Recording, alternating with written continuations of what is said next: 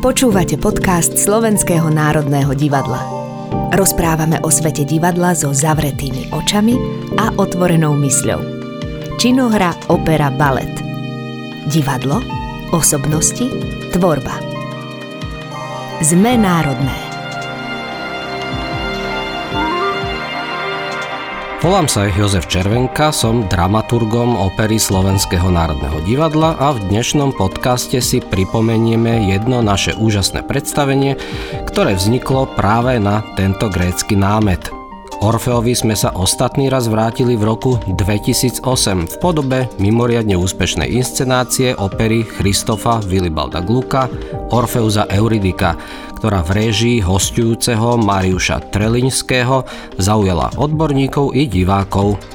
V ankete divadelných kritikov Dosky získala ocenenie Najlepšia inscenácia sezóny.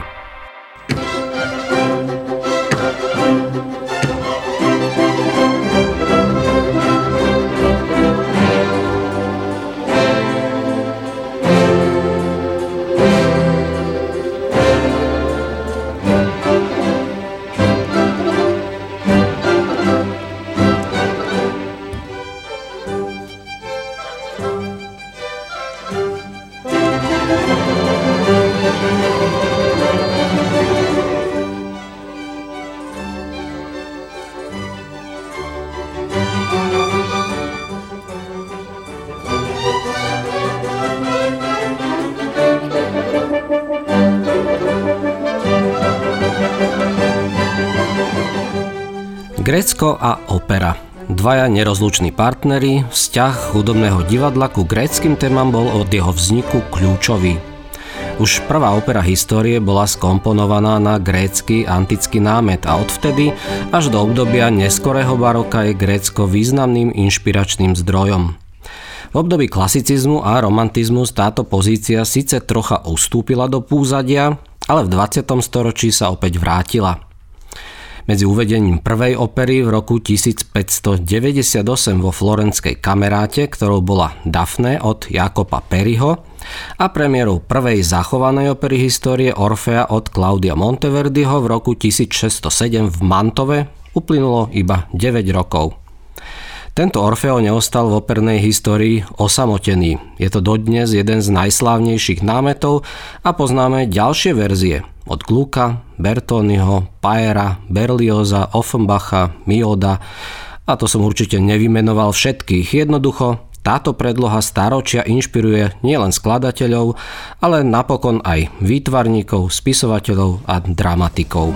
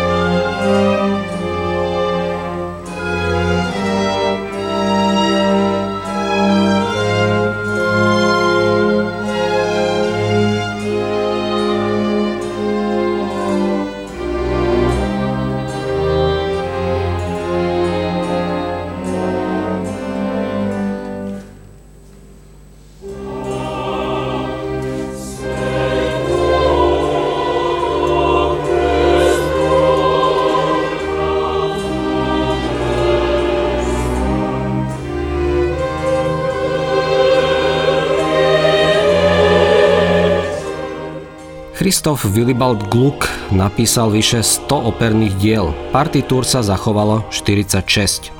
Prevažná väčšina bola komponovaná podľa konvenčného talianského štýlu, no podstatných je 5 reformných opier.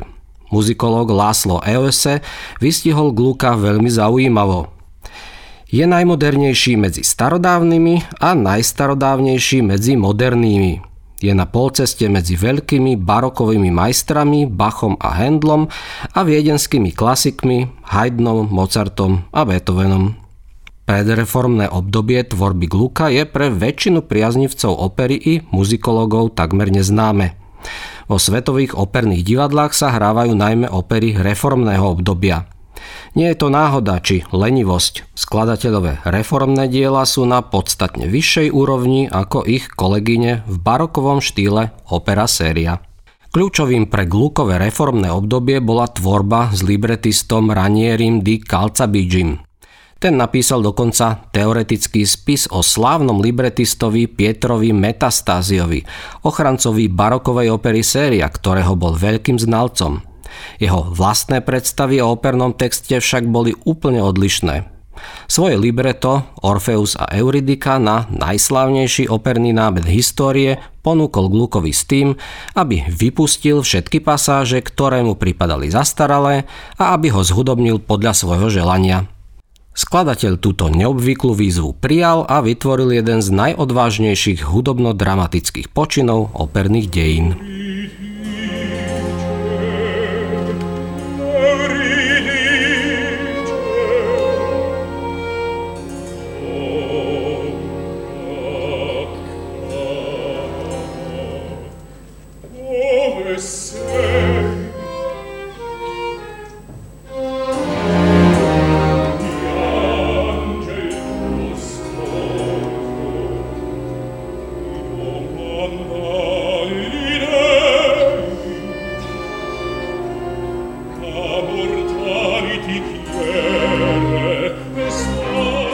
Prvá Gluková reformná opera Orfeus a Euridika je založená na princípe vyrovnania slova a hudby, ktorý už predznamenáva ranný klasicizmus. Barokový ozdobný spev vystriedala prostá melodika a dôraz na spievané slovo. Významnú úlohu dostal zbor a orchester nie je iba sprevádzačom spevákov, ale patrí mu významná dramatická úloha. Sám Gluck svoju koncepciu priblížil takto – než začnem pracovať, snažím sa zabudnúť, že som hudobníkom. Je to tak, Gluck nikdy neprestal myslieť na to, že komponuje drámu. Dej Orfea a Euridiky je veľmi známy a je jednoducho nádherný. V prvom dejstve oplakáva Orfeus Euridiku pri jej hrobe. Posiela preč svoju družinu, aby sa v samote oddal žiaľu nad stratou milovanej manželky a obvinuje bohov z krutosti, jeho nárek dojme samotného Dia, ktorý pošle k nemu boha lásky Amora ako sprievodcu, aby si Orfeus mohol odviesť Euridiku späť na zem. Podmienkou je, že sa po celý čas nesmie na ňu pozrieť. V druhom dejstve zbor démonov a príšer bráni Orfeovi pri vstupe do podsvetia. Jeho spev ich však obmekčí a podarí sa mu vojsť. V blažených Orfeus spieva v sprievode lutny, kým sa mu medzi duchmi nepodarí nájsť Euridiku. V treťom dejstve vedie Orfeus Euridiku k východu z podsvetia. Tá mu vyčíta, že stále odvracia tvár a ani raz na ňu nepozrie. Podozrieva ho z nedostatku lásky a zazlieva mu, že nechce prezradiť dôvod svojho správania. Orfeus sa k nej teda otočí a Euridika klesá mŕtva k zemi. Zúfalý Orfeus sa odmieta sám vrátiť do života a chce sa prebodnúť dýkou. Amor mu zachytí ruku a bohovia, zľutujúc sa nad jeho žialom, dovolia, aby si Euridiku predsa len vyviedol z podsvetia.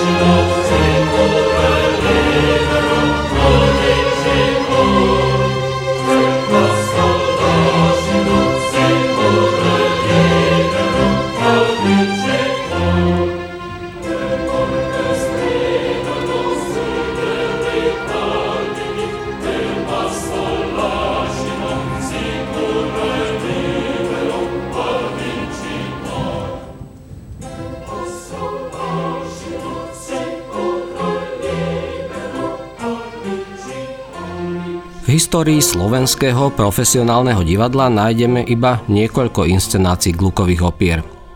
Prvé novodobé uvedenie jeho opery Orfeus a Euridika bolo v roku 1931. Inscenácia režiséra Vilima Bohuša sa však nestretla s úspechom, odohrali ju len trikrát. Divácky úspešnejšia bola inscenácia Branislava Kryšku v roku 1966, ktorá bola na repertoári vyše troch sezón. Zatiaľ posledné naštudovanie opery Orpheus a Euridika v roku 2008 bolo koprodukčným projektom s teatrom Vielkým operou Narodovou vo Varšave. Režisér Mariuš Trelinsky v spolupráci so svetoznámym slovenským scénografom Borisom Kudličkom, kostýmovou výtvarničkou Magdalenou Musiau a choreografom Tomášom Vigodom priniesli veľmi originálny, súčasný a zároveň zmysluplný výklad diela – dej antického mýtu premenili na sugestívnu súčasnú drámu. Manželský pár Orfea a Euridiky žije v modernom dizajnovom byte. Jeho scenická podoba prezrádza ich vyšší sociálny status, podobne aj kostýmy. Napriek zdanlivej idyle sa už počas predohry prostredníctvom pantomímy odohrá pred divákmi prudká dráma. Slávnostne odetá Euridika v červených šatách, pripravujúca stôl k večeri, podľahne depresii. Sklom z rozbitého pohára si podreže žily a samovraždu dokoná prehltnutím tabletiek. Blíži sa Orfeus, online kamera ho sníma už na chodbe a premieta na projekčnú plochu nad javiskom. Umierajúca Euridika sa vrhá na vchodové dvere a v momente, keď ich manžel otvorí, odchádza chodbou do podsvetia. Orfeus sa hrúti. Vo veľkom ráme na stene zmizne zrkadlo a zmení sa na živý obraz z pohrebu – Stena smútočnej miestnosti sa otvára a rakvu pohltí oheň.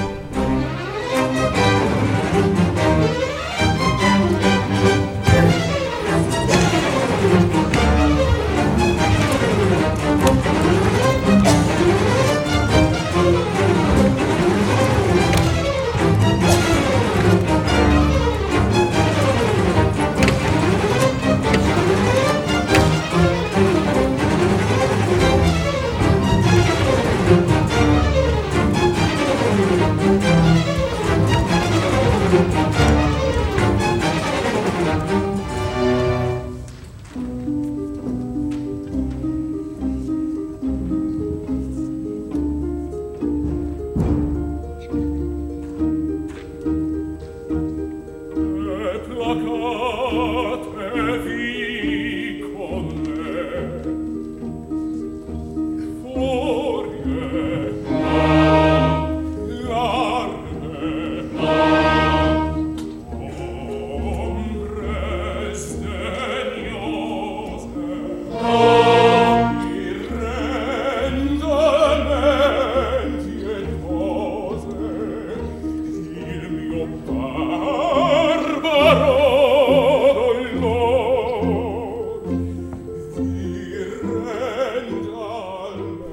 Orfeus smúti a jeho hlas sa prelína s hlasmi zboru, ktorý režisér umiestnil do orchestrálnej jamy.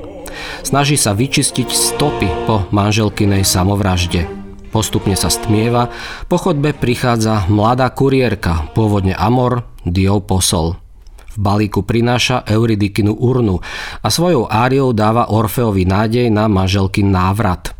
Orfeus zostúpi do podsvetia ale nie do mýtického, ale toho, ktoré má každý človek v sebe. Dej ďalej pokračuje ako fikcia, predstava. Do izby vchádza Euridika s obviazanými zápestiami a zopakuje scénu svojej smrti. V tom momente sa v byte zjavia mýtické bytosti, fúrie, ako dvojničky Euridiky a v strhujúcom tanci zopakujú scénu smrti. Posteli, na ktorej sedí Orfeus, prichádza práva Euridika a fúrie sa presunú za rám na stene, každá k jednej zo zmnožených postelí. Orfeus ich spevom odoženie a ústatý padá na lôžko. Svitne ráno, mladá žena Amor v byte upratuje, chystá raňajky pre dvoch, vyťahne z obalu Euridikine červené šaty a zavesí ich do skrine. Orfeus sa zobúdza a pýta sa dievčaťa, kde je Euridika. Dievča mlčí a odchádza. Orfeus vyberie manželky na šaty zo skrine a prevesí ich cez stoličku. Sadne si oproti a predstavuje si, že s manželkou raňajkuje. Svoju bolesť prenesie do písania básne, ktorá sa divákom zobrazuje na projekčnej ploche nad scénou. Chodbou opäť prichádza Euridika, tentoraz v čiernom a s obviazanými zápestiami. Pomaly sa priblíži k posteli a ľahne si do nej. S poslednými tónmi hudby lôžko pohltia plamene. Režisér v našej inscenácii použil tragický koniec.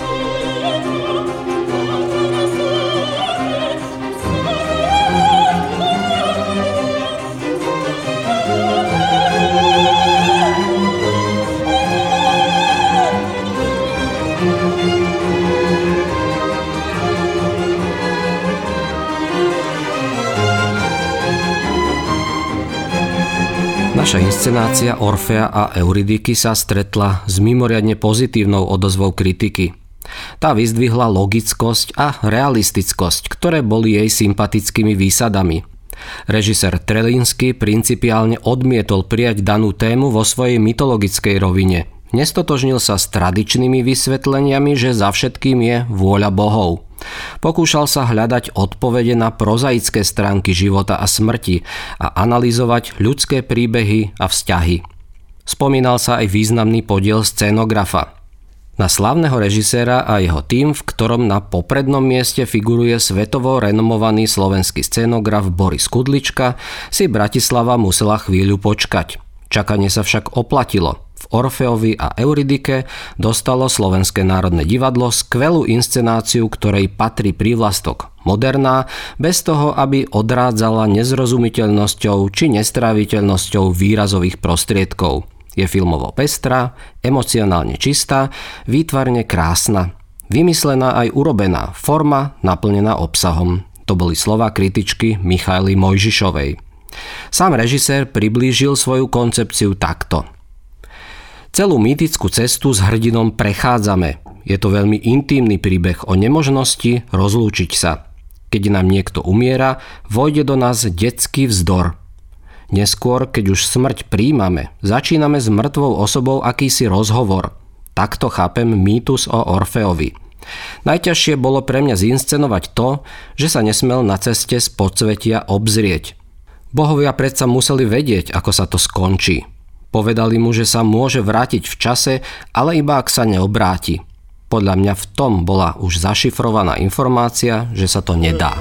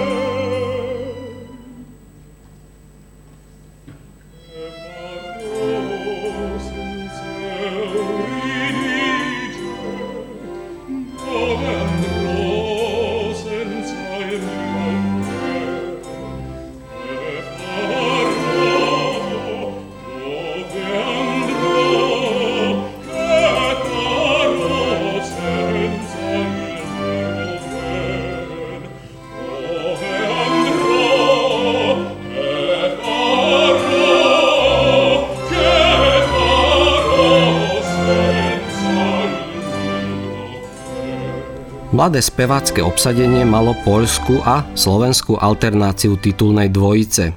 Vojtek Gierlach sa zhostil svojho partu s precíznosťou a vedomím mimoriadného priestoru, ktorý táto postava v opere má. Jeho Orfeus bol premyslene vystavaný z najmenších detajlov, z ktorých každý mal v celku absolútne jasné miesto. Náš Pavol Remenár zaujal vrúcným lirizmom a suverénnym herectvom. Malgoržata Olejničak ako Euridika typovo vyhovovala, no jej hlas sa hodí skôr do romantickej opery. Charakteru postavy lepšie vyhovovala naša Helena Beče Sabo, ktorá naplno využila potenciál svojho príjemného, mekkého sopránu. V úlohe Amora na seba prvýkrát upozornila vtedy začínajúca, vynikajúca lirická sopranistka Lenka Máčiková a jej alternantka Miriam Garajová s jemným hlasom pôsobila hravodecky. My sme v dnešnom podcaste počúvali hudobné ukážky zo slovenského spevackého obsadenia s Pavlom Remenárom, Helenou Beče Sabo a Miriam Garajovou. Hostujúci český dirigent Jaroslav Kizling sa s orchestrom pokúsil o štýlovú interpretáciu, hoci v podmienkach veľkej sály opery a baletu v novej budove SND to nie je ľahká úloha. Scenické riešenie by sa však do historickej budovy nezmestilo.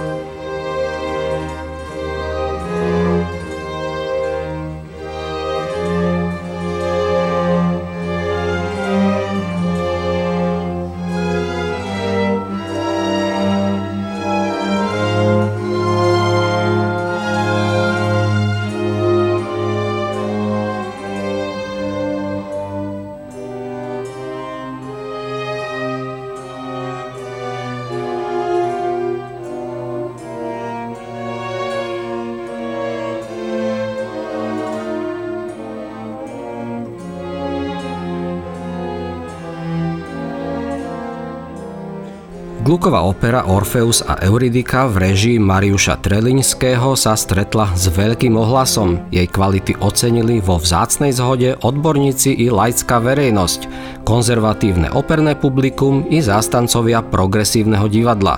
Pozitívne sa o nej vyjadrila aj rakúska verejnoprávna televízia ORF. Krásne slova napísal o inscenácii legendárny teatrolog Ladislav Čavojský, ktorý vnímal aj filozofickú rovinu.